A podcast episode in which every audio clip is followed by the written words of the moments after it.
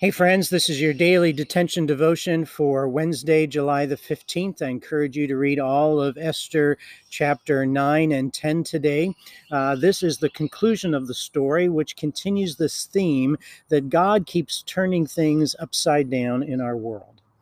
It goes to the days where the Jews originally had been scheduled to be slaughtered and exterminated.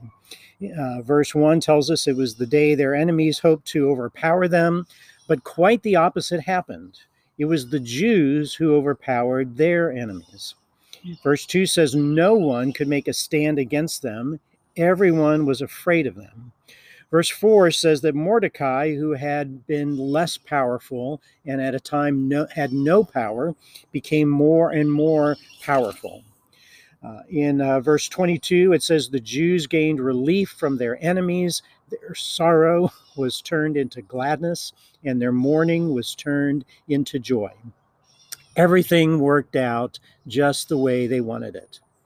Uh, the book ends in chapter 10 with verse 3 saying that Mordecai became the prime minister with authority next to that of King Xerxes himself.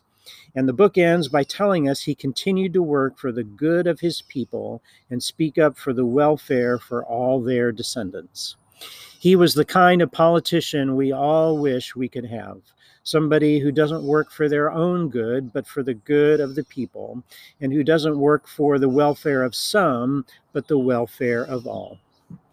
The book of Esther is a reminder that God keeps surprising us. God keeps turning the events of our world upside down and doing things that we don't expect.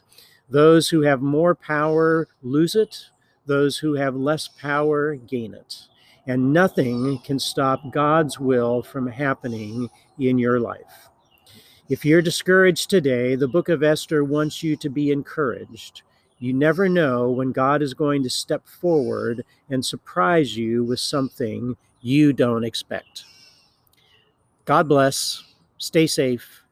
See you tomorrow.